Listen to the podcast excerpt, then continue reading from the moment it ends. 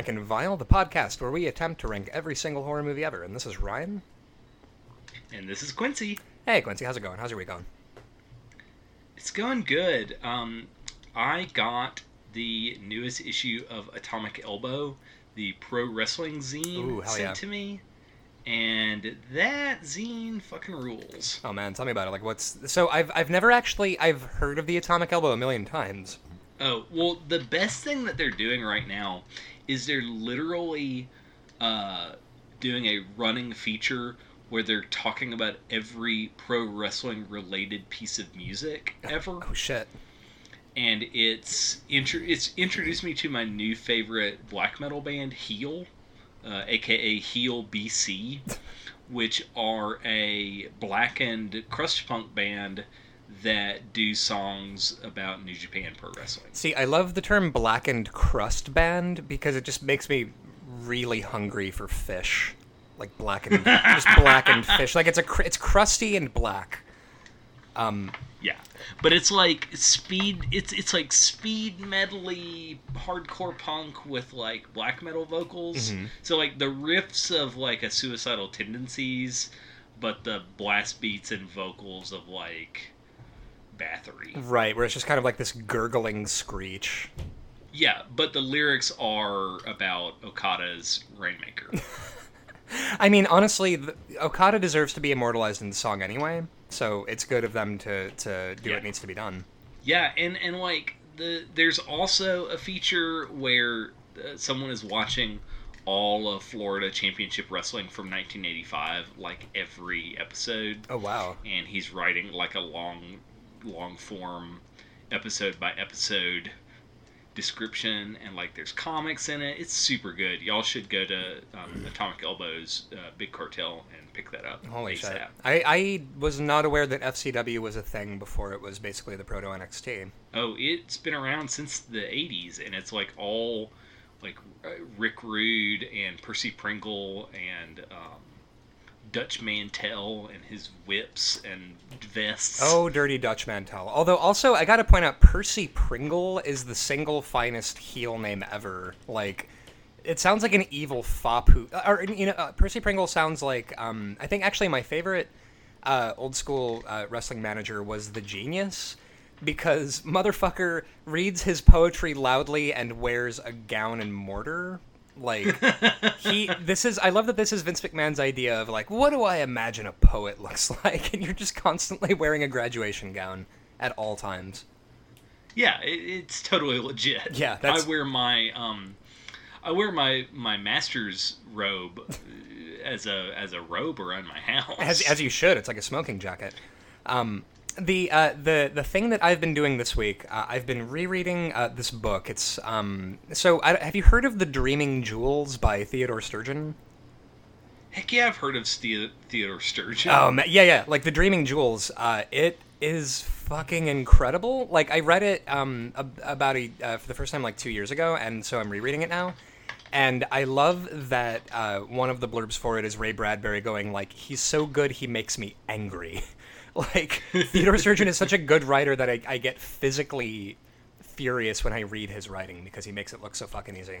Um, and honestly, like this book, uh, I mean, this was published in the fucking fifties, and it has such an incredible grasp of like found family and tenderness and horror, and um, I, I, I think my calling in life would be to go door to door and make people read *The Dreaming Jewels* by Theodore Sturgeon.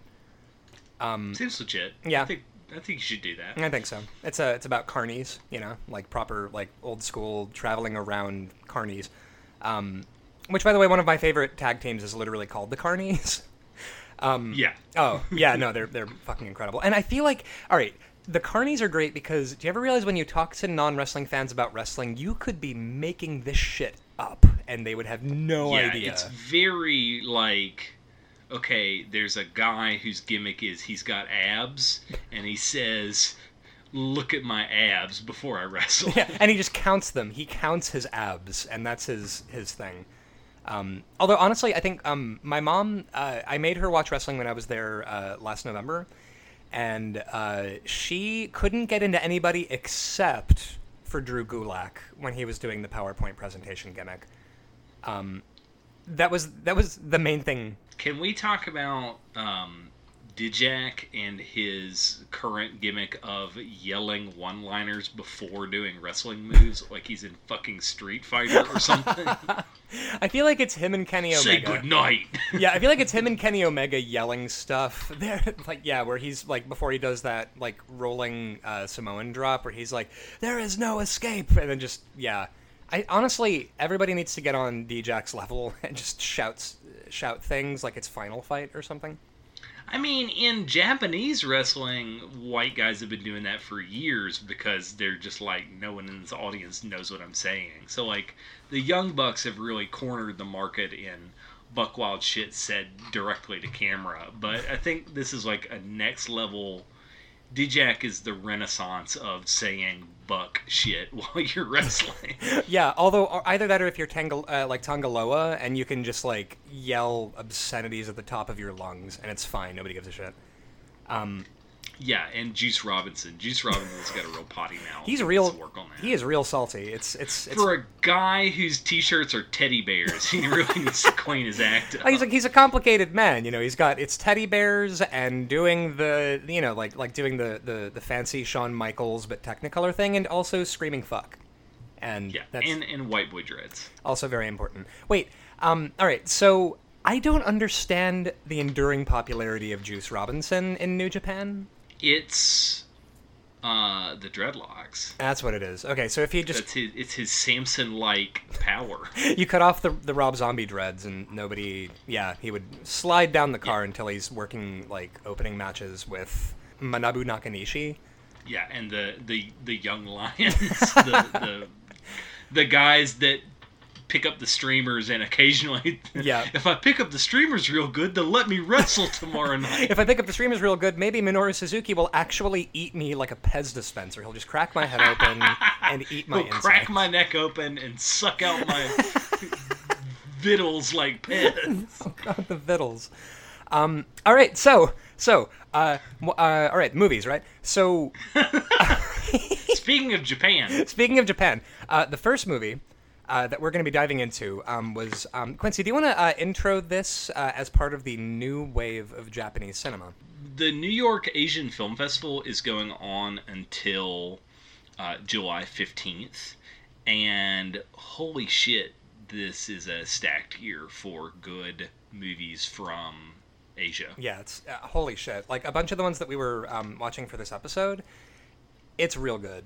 Like I am furious Yeah, and this is like this. the tip.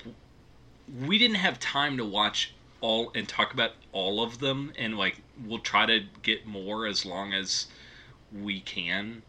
But um, the Scythian Lamb is pr- premiering at the festival, and it's fucking great. And Mm-hmm. um, there's a bunch of movies that don't even fit really our wheelhouse. Like I, I couldn't argue that you know we get pretty fast and loose with horror, but there's just Mm-hmm. like other like legit drama and good movies out. right. And um, Liverleaf is like way better than a lot of Japanese movies I'm used to watching. Holy fuck. Okay, so Liverleaf. Um, so uh, to intro this, like, I, so the new wave of Japanese cinema. Um, I am a babe in the woods when it comes to a lot of Japanese horror because I've like I've watched a lot of extreme Japanese horror, but I, I feel like um, my main wheelhouse is like giallo films and eight, uh, early '80s slashers, and so Liverleaf is incredible because um, so I was researching it and it turns out um, Japanese school children in horror films huge dicks. Um, Yeah, they suck. they suck so bad. There's like a whole genre of just like, aren't kids the shit worst? And the teachers are either cruel or indifferent to what's happening to a kid. And it's so there's like a long history of sort of bullying narratives about some poor downtrodden kid who's getting the shit bullied out of them by their classmates. And Liverleaf um, is that, but it's all right. So this movie is fucking buck wild. We don't need to spoil this because this is the North American premiere and it's not gonna go away. Like it's so good, it it will. I really hope it'll make its like circuit round on festivals and um, screens. But you should catch this if you're in the NYC area.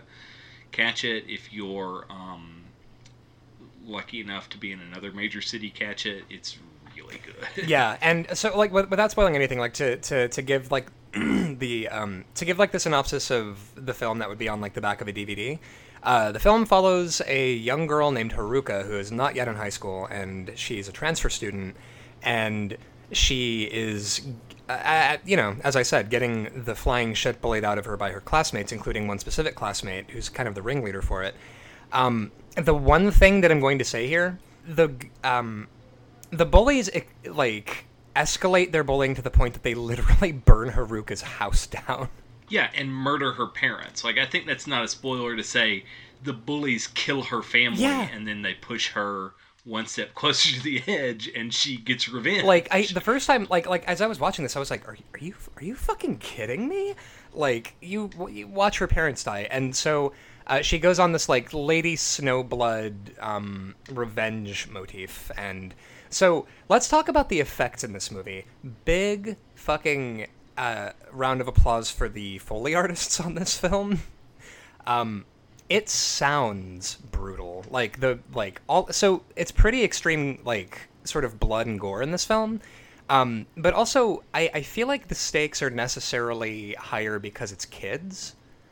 Like it's it's it's a kid doing this thing to other kids and it's yeah, yeah. so fucking hard to watch, but also um, there's this one scene where she's uh, uh, hacking away at this one kid, and he's like, like his guts are hanging out, and he's like, "Time out!" and tries holding his hand up, and she like slices at his hand, and he's like, "I said time out," and it's like, I mean, you tried it you yeah, know, you. But it it's also like, motherfucker, you killed my family. you know, you you like turned my parents into pork rinds. You don't get to be like, whoa, whoa, all right, like let's let's uh, put a pin in this. Let's take a step so, back. have you seen uh, the screenwriter Miyako Tadano's other movie that she wrote, The World of Kaneko? I have not seen The World of Kaneko.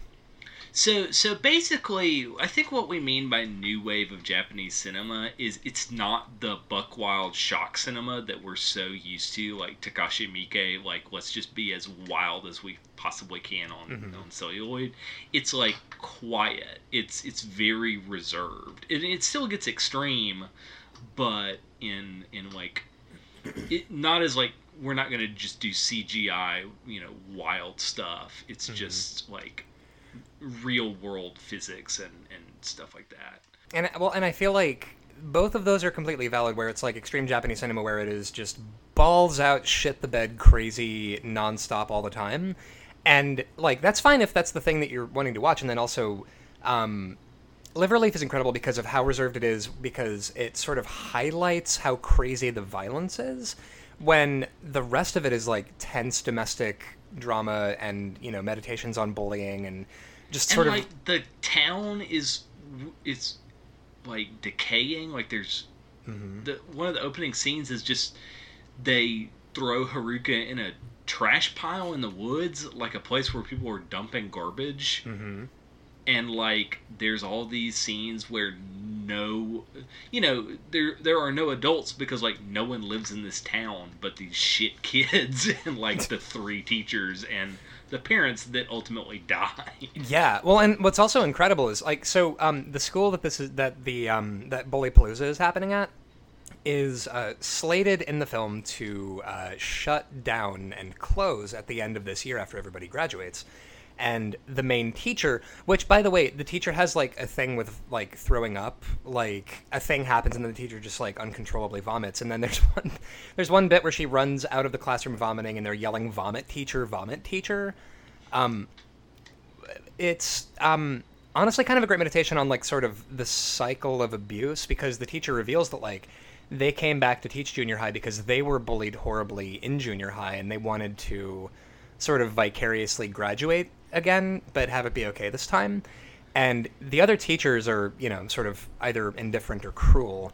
And this movie, I feel like um, it's so much. I don't know. It's so much more than just a sort of shock, like this kid is killing other kids thing. Because we've all seen Battle Royale. Like, I I, I feel like this is um, it's a movie about bullying that happens to be a horror movie think back, Ryan, to your middle school experience and tell me you wouldn't murder someone and they didn't. You know, tell me your middle school bully and like would you if if you were put in Haruka's position Mm-hmm. would you do that and they didn't burn your parents alive Right. Yeah. I mean, I got well, and, and it's funny because like a, a movie about bullying, I was bullied really, really badly uh, up until about the time I moved to Tennessee when I was a junior in high school, and honestly, like I, I feel like movies like this, where it's also sort of like revenge is kind of a zero sum game in some ways. Where with Haruka, I feel like you get that sort of instant pop of like, yeah, get the fucking bullies, and then it's like, oh, her parents are still dead and she's empty. like, it it And- hollows Haruka out as the movie goes on. Yeah, and Miyako Tadano's um, The World of Kaneko is another movie that's teenagers are the shit worst because it's about the like archetypal tough uh, loose cannon Japanese cop, like the very Sonny Chiba style 70s Japanese cop thriller, except he's an abusive asshole and he is trying to rescue his daughter, and then it comes to find out his daughter has been doing like evil, awful things this whole time. Oh shit! So I mean, it's it's more of that. It it's all of this subverting these Japanese tropes, uh, and like instead of going buckwild crazy, it's still shocking, but in this like quiet sort of way. Well, and yeah, absolutely, and I, I think it's also um, it's sort of like deconstructionist westerns to me, where Yeah. sort of yeah, like Japanese, like from what I've seen of the new wave of Japanese cinema, a lot of a lot of it seems to be based around sort of deconstructing and re-examining all of these tropes that have been such a fucking mainstay in like extreme Japanese horror. Uh, so that you know you get a movie like Liverleaf where you know the violence obviously like there are bits where the, the violence is totally played for laughs and then it gets really serious and then you're really sad right after you've just laughed at this horrible thing that happened and honestly i'm really fucking into it and watching liverleaf made me want to dive in more to like the japanese horror that's been coming out in like the last couple of years Yeah, for sure. Um, and fortunately, a lot of it is at this film fest, so Mm-hmm. Yeah. uh, it'll it'll be around, and I hope that it gets uh, an audience here, and you know, it won't. It, there's there's a point where if I'm somewhere and some guy walks up and says, "Hey, uh, have you ever seen Visitor Q?" I'm like, "Don't talk to me. I don't want to be your friend."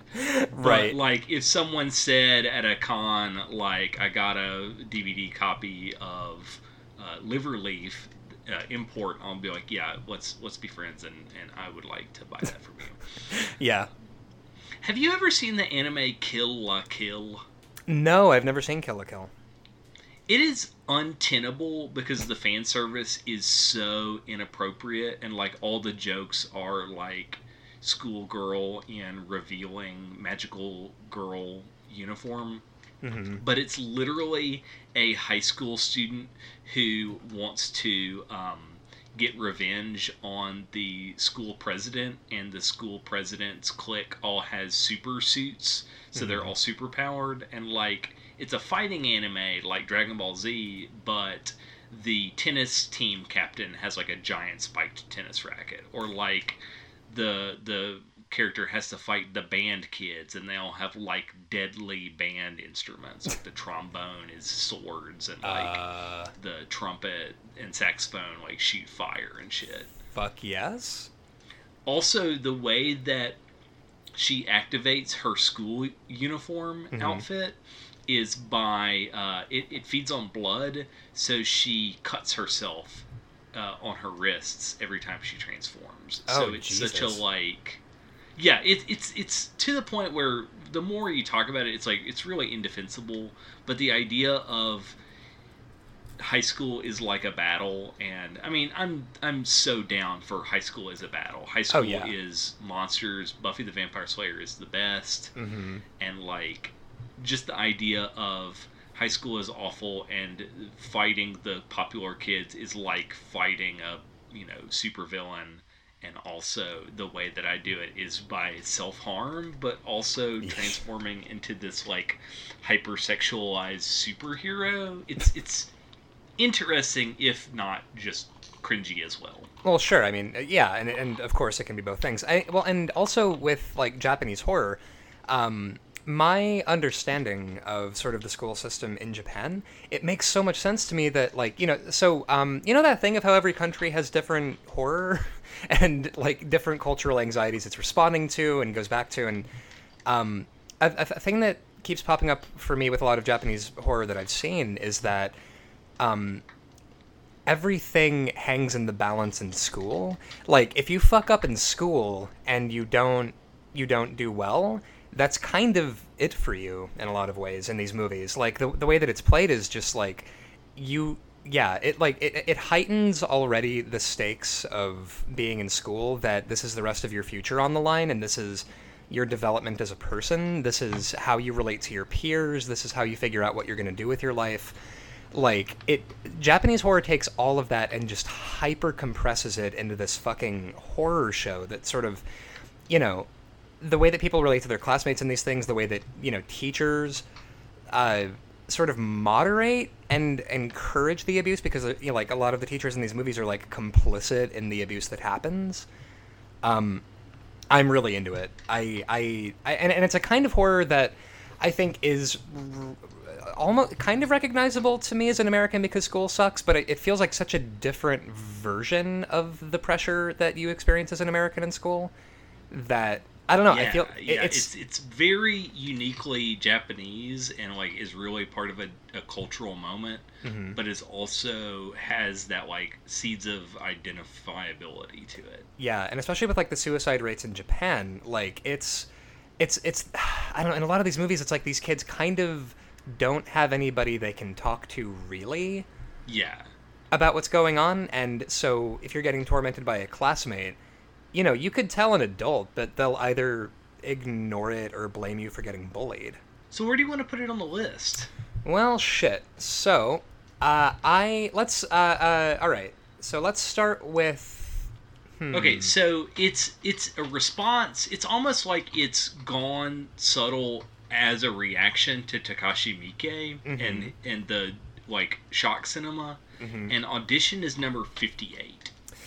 Man, okay. So if we're if we're comparing uh, extreme Japanese horror to new wave of Japanese horror that is examining and decon- uh, deconstructing that, I feel like it is not quite as it's not as good as audition. Yeah, and and right below audition is female prisoner Scorpion, which is like first wave. Uh, censorship has just been lifted post war, so we can do really wild shit. So mm-hmm. that's like the roots. I don't think it's as good or as fun. Is it weird to say fun is better than meaningful in that sense? That like female prisoner Scorpion is a more enjoyable series. Mm-hmm. I would agree. I, I, I feel like, um, okay, so Liverleaf, I also don't think it's um, as good as Trench Eleven. Yeah. Now, other teen girl horror, uh, Tragedy Girls is number seventy-one. I don't mm-hmm. think it's better than Tragedy Girls. I also don't think it's better than Tragedy Girls. I, I, I feel like um, they're both so, and which and of course they're both such different narratives about being in school and sort of being at a vulnerable age and sort of um, relating to your peers and finding your place in that. Uh, I feel like Tragedy Girl sort of m- does more with that, and not to say that Liverleaf doesn't do interesting things with the idea of relating to your peers and killing them. Um, re- man, actually, I just realized those are both films about murderous teenage girls. Yeah, they are. They are good shit. Yeah, it's it's now, outstanding actually, I'm looking down and I am scrolling down, and number 86 is Don't Torture a Duckling. And mm. weirdly, this movie and that movie remind me of each other. And right below that is the Shut Up and Dance episode of Black Mirror, which is other shitty teenager. Yeah. Yeah, Don't Torture a Duckling is like, look at, look at these shitty kids. Um, yeah. I would say, all right, all right, gun to my head. Uh, if I would put Liverleaf anywhere, it would be above, slightly above Don't Torture a Duckling and right under Haunters The Art of the Scare. Yeah, so that would make Liverleaf the new number 86. I feel pretty good about that. I think that's one of the highest places we've put a screener, isn't it? Um, yeah, it's pretty high. Uh, I mean, Tragedy Girls was a screener. Oh, that was a screener. Yeah, but, that's true. Uh, yeah, it's very good. Yep, nothing to sneeze at. Yeah, guys, if you so uh, if you you like apparently uh, what Liverleaf is probably going to get international distribution after the film festival. I mean, it, this is the North American debut, so I don't think it's just gonna go away. I think it's it's Right. debuted, and then hopefully it'll get a release. Um, the studio, you'll have to pause the you'll have to take this pause out, Mhm. but trying to think of who the the U.S. distribution is for it. Um, I mean, it got an anglicized title because they're gonna. I mean, that by itself. Mm-hmm. Um, it's Nikkatsu, so Nikkatsu is like a pretty big production company in Japan, and um, L'Espace Film Company, I think, is distributing it too. Um, Oh, right on. But yeah, Nikkatsu's gonna take care of it. Yeah, and so yeah, definitely if you're into and and also if you're into um, sort of kids behaving badly in horror, which I would say most of like late '70s, early '80s American horror is very into teenagers being shitty to each other. Um, this is just it's fucking outstanding, and I think it's my favorite example of um, a Japanese horror movie doing like school children are fucking evil. Yeah. Um, so yeah, so yeah, new number 86. I feel good about Ryan, that. Uh, what Thai horror movies have you seen before? Um, I don't. I can't think of any off the top of my head. I I've seen one, and I can't remember the title because it was so bad. It was like a, it was a comedy ghost movie. Uh, and now we're going to talk about Premika, which is also a comedy ghost movie. man. Okay, all right. So Premika, um, this, I I I loved it right up until the transphobia. It's it's almost like we're playing this game where it's like, do we say the we do we talk about the good and then talk about the bad, or do we talk about the bad and then talk about the good? well, I I got an idea. Let's let's front load it with the thing this movie gets wrong, and it has a transphobic reveal. this is a movie about a haunted karaoke machine. Yeah. and you have to sing on key the right parts and know all the words or the ghost kills you. Yeah, it's um the color palette in this movie, I would describe it as a box of fruity pebbles in a blender. It it is. is, uh, Pastel Guro if there is any Oh, that could be Pastel Guro. This is absolutely Pastel Guro the movie. Uh, it is yeah, it's colorful, there's lots of gore, there's it's really funny. Yeah, Like- it is. Um, except for the part that we're so hung up on, which I think it's fair to be hung up on. Like that. Uh-huh. That sounds okay. So there is a trans male, and he is uh, forced to sing a duet with his boss, and there are these random costume changes because of ghosts so that like when they sing a song uh, there's a cut and then they're in like full costume and like they're crooning and it's really funny because this guy is really humble and then all of a sudden he like is the best singer ever and he's like in a full like night lounge lizard outfit and it's really funny. Except for the trans male is uh, forced to sing a duet with his boss, and he has to wear a dress. And the joke is they both sing the male lead uh, song, and then the ghost kills them, and they use the what's the way to put the what's the nice way of self censoring the T word? Uh, let's just not. Let's just let's just say the T word. So uh, they use the T word and say, "You stupid T word." Um, that's that. And they cast a biological woman to play Top, the the trans male. Um, and yeah, it, it the the movie was like right before that scene. It was my favorite movie I've seen in a long time. Yep. and then right after that, it just like tainted the whole film. Yeah, I honestly, and I, I feel like, um, okay, so looking back at a thing like Sleepaway Camp, that somehow has achieved cult status, that you know, there's a big transphobic reveal. I don't know which is worse: a throwaway joke that uses the fucking T slur, or like trans trans folks are evil and uh, scary.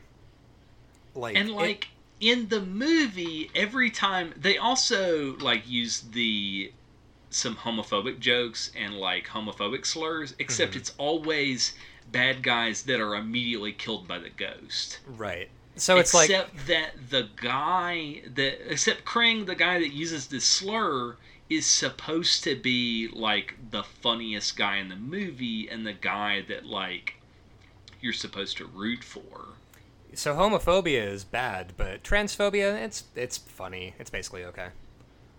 That's Um, kind of what it, it, and like I hate to to ascribe a lot of.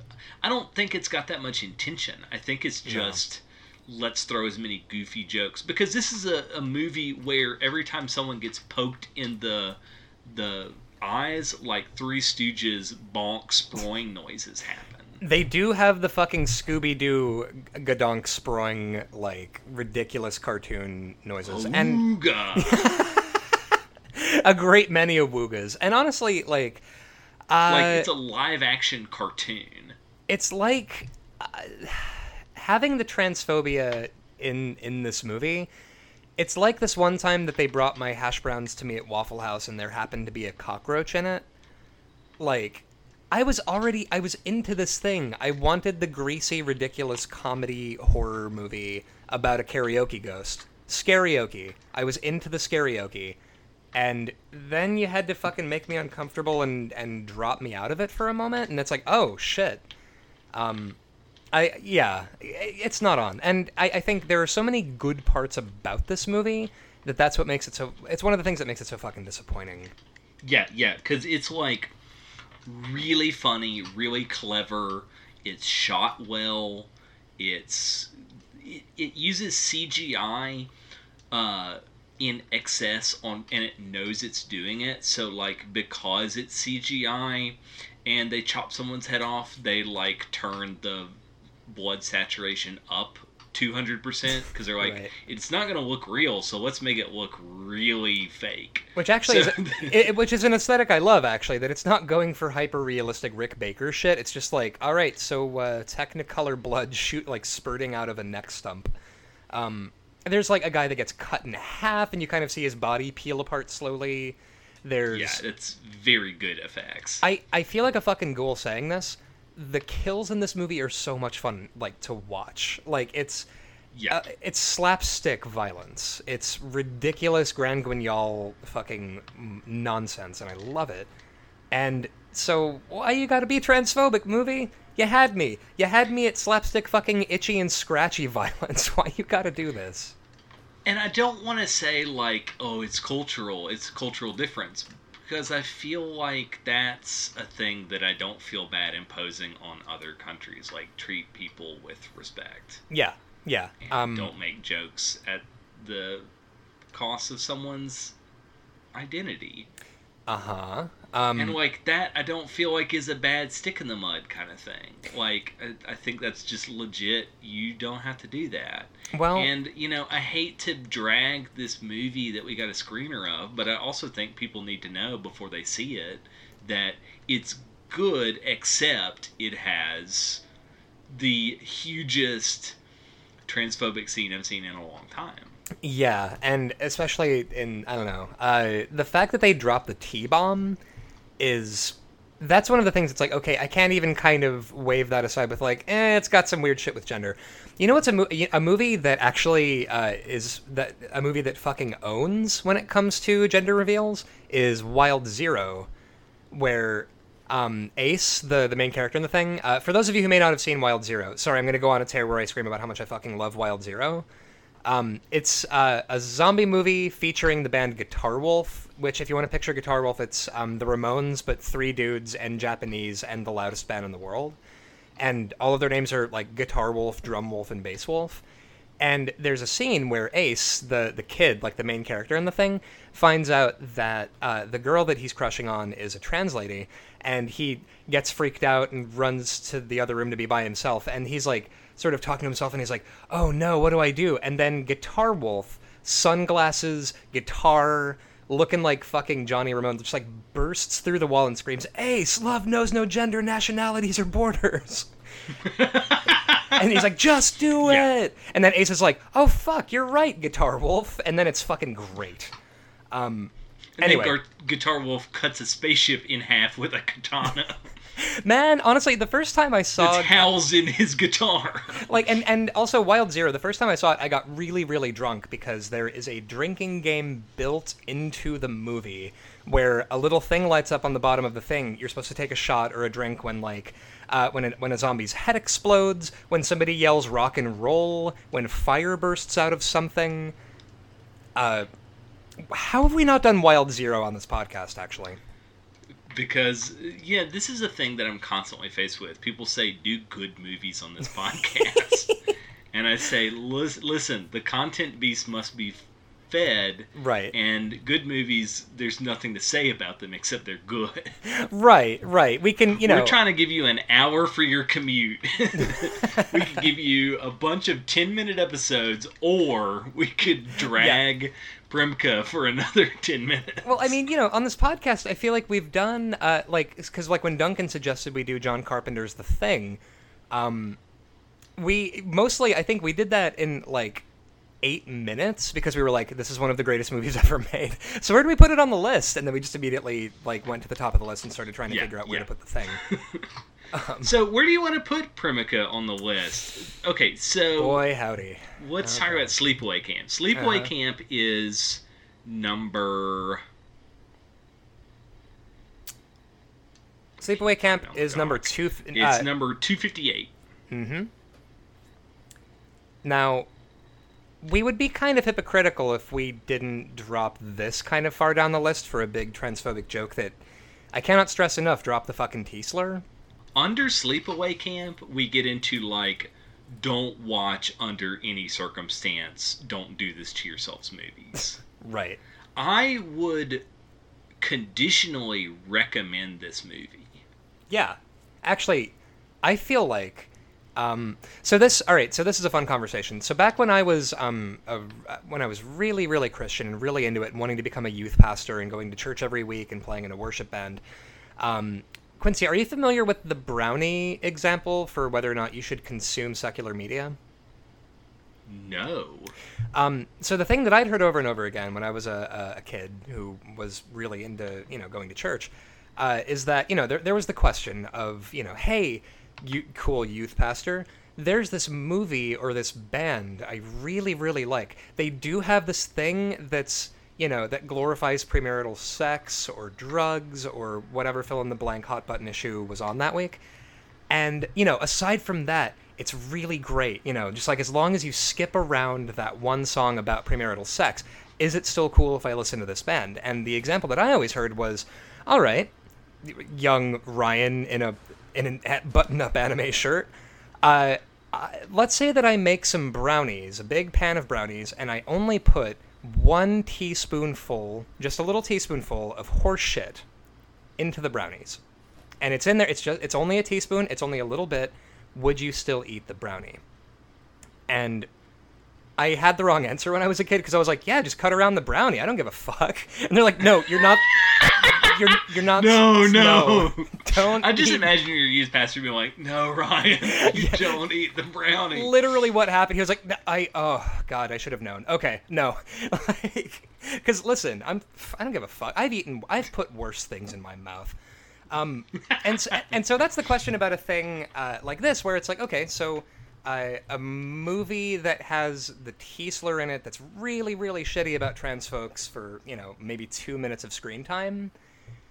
Could you like you know would you recommend this movie if you let's say that we made a rank and vile cut of it where we badly edit in a thing we made in like Windows Movie Maker where it's like um, a bumblebee struggling and it's uh, to get into a flower and its butt is sort of flapping around and it's really funny and cute for two minutes and we put that on a loop and then it comes back to the movie um, after looking at a bumblebee butt and you're like oh look it's a bumblebee butt and then no transphobia you know you get to jump back into the technicolor gore and it's fine like could you recommend it if we cut that out I mean, it's still pretty homophobic, but yeah, I could recommend it. And honestly, Yeah. I think what's so frustrating is you could just cut that scene and it doesn't make the movie worse. Yeah, it's not crucial to the fucking plot. It's just a gross transphobic joke jumping out at you like the fucking toasty guy in Mortal Kombat.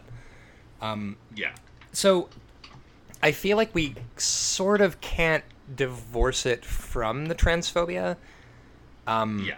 However, all right, so if we're dropping it down the list, um, Sleepaway Camp is bad even aside from the transphobia. I will die on this Also, hill. you cannot cut that out of that movie. It is No. integral to the plot. Yeah, it's integral to the plot, and you can't separate it. And e- honestly, even I can't, you know, even aside from the fucking transphobic reveal, it's not a good movie. I don't Yeah. understand. It's kind of like the original Friday the Thirteenth to me, in that I do not fundamentally understand how, of all the movies to have caught the big cog and you know get a bunch of sequels, why that one?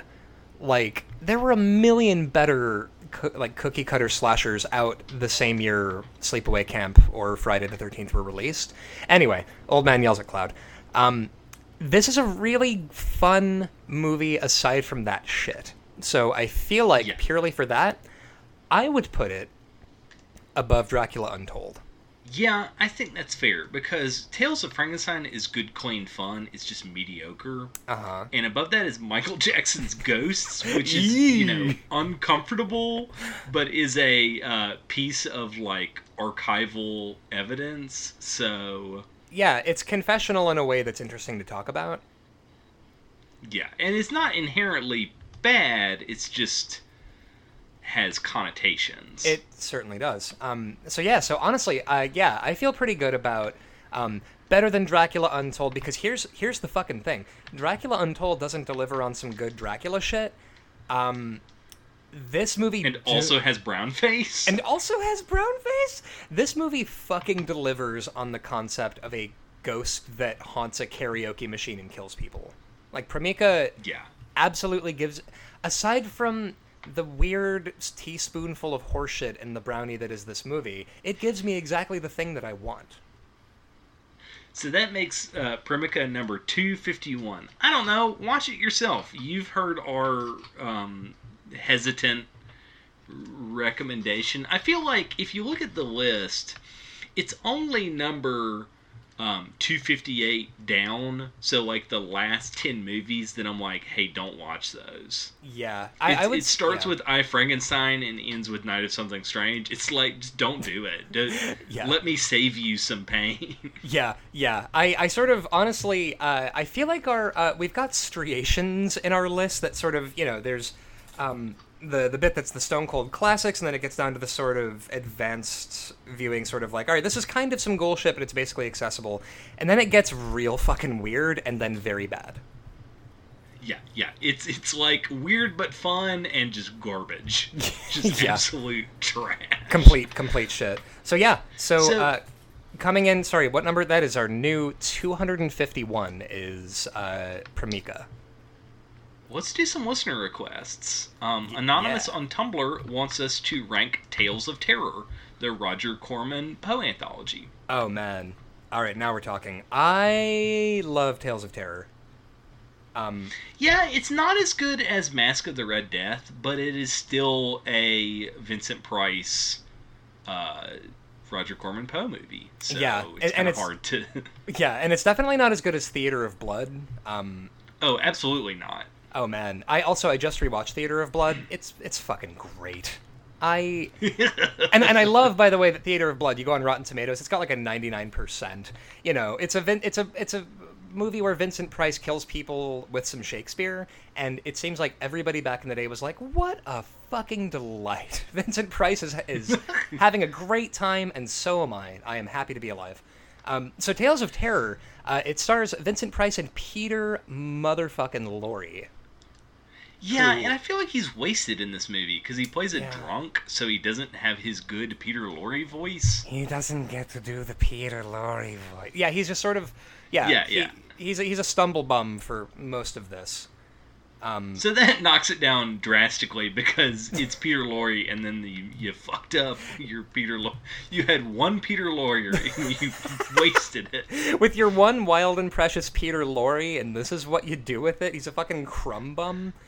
Um, But the the shot of um Vincent Price and the actress who I've forgotten uh, coming out of the wall and the black cat is like perfect Corman Poe. Oh, Because they're yeah. just mugging the camera. Oh, you're spooky. Which oh, honest- and the um, the one where uh, the also it's great that Vincent Price is a character in every segment of this anthology movie.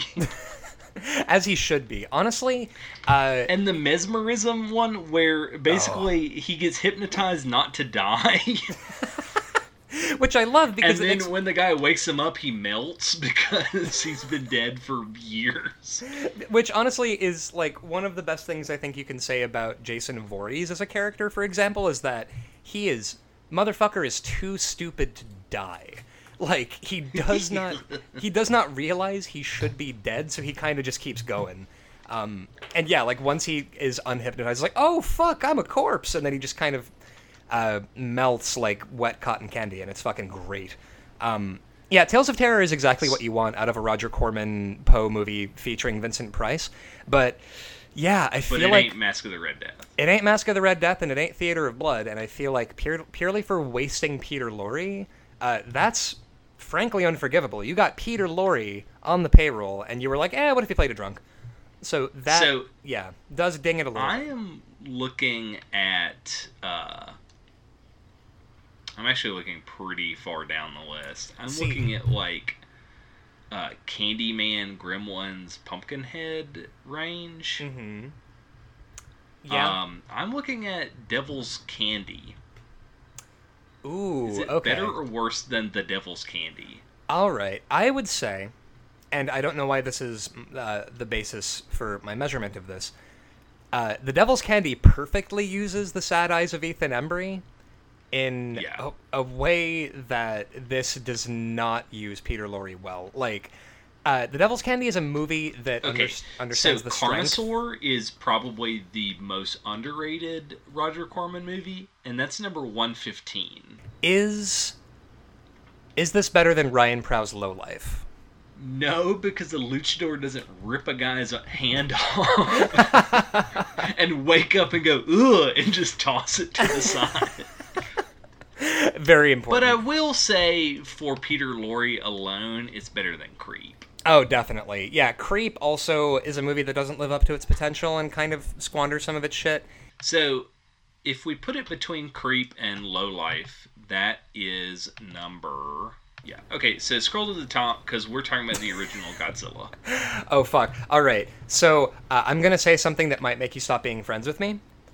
I have never seen the original Godzilla. Okay, well, I can tell you why it's a perfect movie in one paragraph. Please, Or lay it on I me. guess one little bit. Mm-hmm. So, during the movie, Godzilla is terrorizing Tokyo, and there's a close up of a mother and her two children in the apartment building. So, like, you see a wide shot of Godzilla stomping around, then you zoom into the window of the apartment building, and the mother is sitting in a chair holding her two children, and she says, It's okay, soon we'll be with daddy. And then pan out, Godzilla steps on the building. Jesus, Mary, and Joseph. It is the perfect we is the perfect national mourning after Hiroshima. uh, World War II. yeah. And and the plot is hey, this monster is feeding on nuclear tests. We should stop them. And the government saying, I, I don't think we really feel comfortable asking the U.S. to do that. You know, we, we have to be nice. We can't really tell them to stop because we can't. And a um, and the hero scientist was working on a weapon more powerful than the atomic bomb, and he quit because of the war. He just threw his research away and said, "I don't want to do it anymore," and said, "Okay, for the sake of saving my country, I'll pick back up and and develop, and we'll use this uh, powerful uh, bomb to kill the monster." Holy shit. Cause see, I this is I've um looked online for like shady putlocker links to Godzilla, the original Godzilla, and all I was able to find Yeah. was like un- it was either untranslated or the links didn't work. Like I think uh, there's yeah, got to you be want Gojira, the actual original. Yeah, Gojira. Now, what's really insulting is they pulled the Grudge before the Grudge, which is when they imported it to America, they thought Americans won't care about this movie unless there's a white guy. Ah, so they Jesus. rearranged the scenes and made this whole white guy telling the story of it. And like, there's all this great stuff where the scientist who discovers Godzilla like loves paleontology until this happens, and then he's like, I don't, I can't proceed. This is, it's meaningless. Knowledge has cost us too much. It's such a what have we as the human race done now that we've unleashed atomic terror? Right. And like, what do we do now? It's perfect. Like, if if everyone talks about you know everyone talks about science fiction is uh, the best way to do social criticism because it yeah. calls humanity on its on its bullshit and this is like perfect it is so evident that it's about the war but Mhm. also gives enough plausible deniability that you can say it's a giant monster movie what are you talking about also i just want to give that godzilla a hug he's like so Snuggly. cute Yeah. He's got like googly eyes in this first one. like it's definitely, you know, a step above ping pong balls. Hell yeah. Although honestly, like that made me think of like you're, you're familiar with the the genesis of how Rod Serling came to um, start the Twilight Zone, right? no. Oh fuck. So um, uh, going along with like sci-fi is a great venue for exploring um, social issues and political issues. Um, because of the sort of you know you're talking about the thing, but you're sort of hiding behind the veneer of no, no, it's just about some uh, little green men, right? Um, Rod Serling had written a script for a uh, a TV thing about Emmett Till because Emmett Till had just been murdered, and he wrote you know wrote a thing about it, and he you know sent it to the studio, and they bawdlerized it and slaughtered it and butchered the thing until it bore basically no resemblance to anything involving Emmett Till. And he was so furious from having um, the network pull that shit with his thing about Emmett Till that he was like, well, at this rate, I might as well just do a sci-fi series where I'd actually be able to talk about these issues without worrying that somebody's going to, you know, chop it up and, and silence the point I'm trying to make. Because you have the plausible deniability of, what, it's just about some alien goofsters from beyond the stars. Yeah, Um, yeah. You're reading too. You're overthinking it. Yeah. Except no, you're not. You are not. And with Godzilla, especially, like, this is, I think, one of the reasons. Uh, I, I feel like America kind of can't make a good adaptation of Godzilla because. Yeah, because they're they focus on the wrong shit. Like the Bryan Cranston Godzilla sucks Oh, it's so because it's about people. yeah. and Godzilla is his own protagonist and like especially as you continue in the franchise like the movies are about Godzilla not the human beings Yeah, and we don't give a shit about Matthew Broderick joining the French Foreign Legion. Like, and I think this is one of the reasons for this is because, man like, Jean Reno was in that movie that's Yeah, wild yeah, he was. So was Hank fucking Azaria. Um, I, I have a, I have a fondness for 1998 Godzilla because I had it on VHS when I was a kid and I would watch it a lot. Uh, because this was before I kind of understood that movies could be bad. But I Listen, think I, still have my collectible Taco Bell cup with my Godzilla cup holder that is so the cup is so large they sold a cup holder to attach to your window a la Flintstones um, giant rib sandwich. Oh yeah, yeah. like this will you tip your had car. to buy Yeah. amazing. But yeah, like I, America, I think kind of can't make a movie about Godzilla because, like, n- like as a as a country, we can't even admit we fucked over Japan with that. Like, as a country, we still We there's- can't admit we fucked over our own citizens because their great grandparents immigrated from Japan. Exactly. Like America, like the fact that I mean, when I was in school, the way that it was taught and like the way that they hammered it home was, well, you know, the uh, the dropping of the bomb on Hiroshima and Nagasaki saved millions of American lives from having to do a mainland invasion, and we can't even engage with the fact that we are the only country that has ever fucking nuked innocent people. So you go from that to like we can't if we can't even admit baseline shit like that was a war crime and we did something terrible and unforgivable sorry, you don't get to make a Godzilla movie until you until you can engage with that. Yeah, now King Kong, go for it. So, who is uh, Godzilla? Is a classic movie monster. He is Yep. in in league with. He's he's late because he came in the 50s So like he's after Creature from the Black Lagoon, but he's on par with a Dracula or a Frankenstein. I would completely agree. And also, Godzilla is so instantly recognizable and iconic. Like, Yeah. more iconic than the creature from the Black Lagoon. Because you ask somebody what the creature from the Black Lagoon's thing was as a as a monster, and you're like, he lived in the Black Lagoon. And if you've, you know, if you're into Universal monsters, like you can kind of know his whole thing. But Godzilla, he's a big fucking monster who destroys everything. Everybody knows that off the top Yeah. of their head. So I would argue I'm looking at number 15 Dracula, and here's my argument. Mm-hmm. Dracula as a character is really good. Yeah, Like, he's a he's a tragic because figure. Hammer Dracula is perfect. Uh, Chris Sims's comic book with the Council of Crosstime Draculas, which Mm-hmm. is every Dracula from every universe who meets together to make decisions. That's yeah. perfect. But Universal kind of lost their way with Dracula.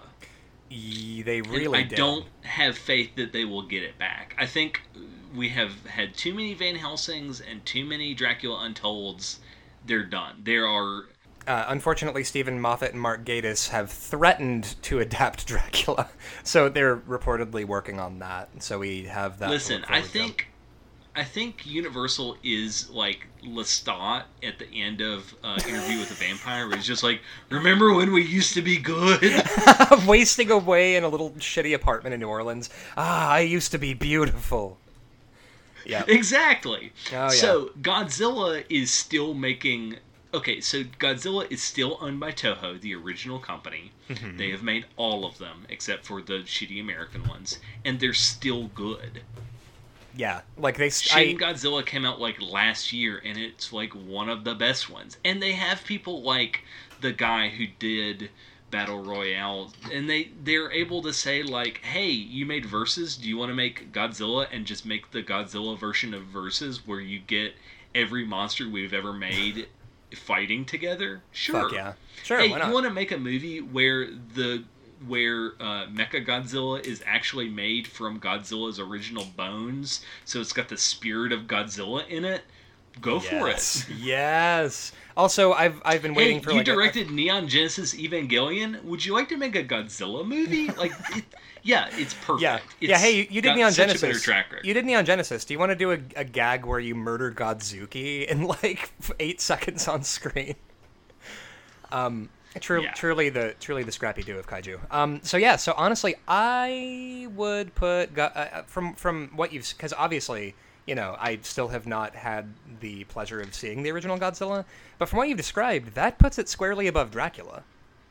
Yeah, and I want you to know the floodgates have opened. Uh, we're gonna do so many Godzilla movies in the next couple of weeks. You're Hell gonna yeah.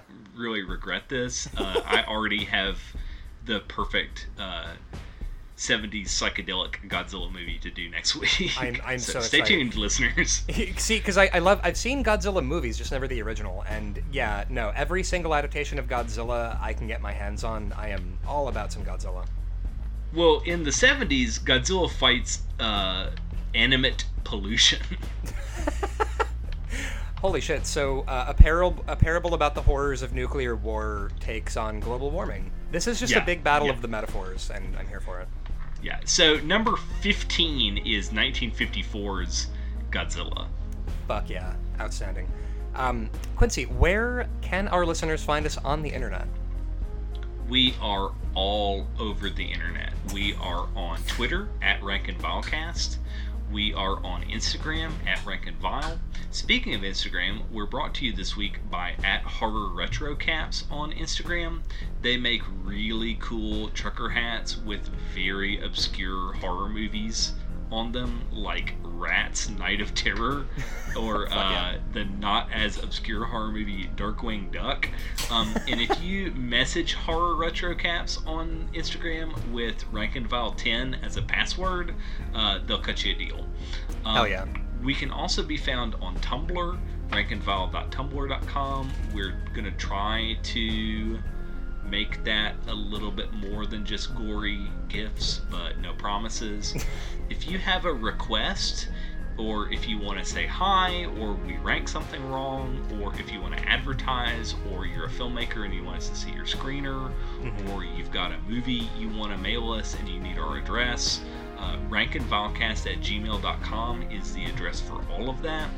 Or if you want to request a movie, you can put it in our ask box on Tumblr, rankandvile.tumblr.com. Hell yeah.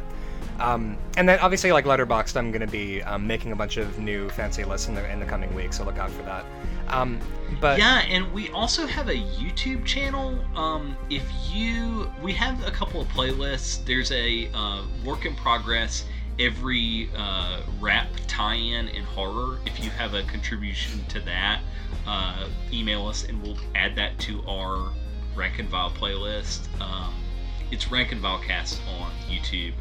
Um, if you are interested in video content for that and you have ideas, like we ain't doing the cinnamon challenge. God, I just sounded like a bajillion years old. We're ancient, yeah. I don't know what kids on the YouTubes do these days, but like, um, if you want to see us unbox stuff and like that's a thing you want, like if you want to send us a box and we'll do an unboxing video, like get at us. Yeah. Also, we did just get um, we did just get some free Death Wish coffee, and uh, I have um, I'm going to do a video where I drink Death Wish coffee and then post my um, physical response as a human being. Uh, I have not had it yet, and it scares me. Like, Oh, it, yeah. it makes me break out into a cold sweat to walk past it in my kitchen. so it's like the bloodborne. so thanks. Death Wish Coffee. Yeah, you just look at it, you can feel it looking at you, and you're like, oh god, it's coming for me. Um, but barring that, uh, I think that's all I got. You got anything else? That's it. Stay spooky, y'all. Later, folks.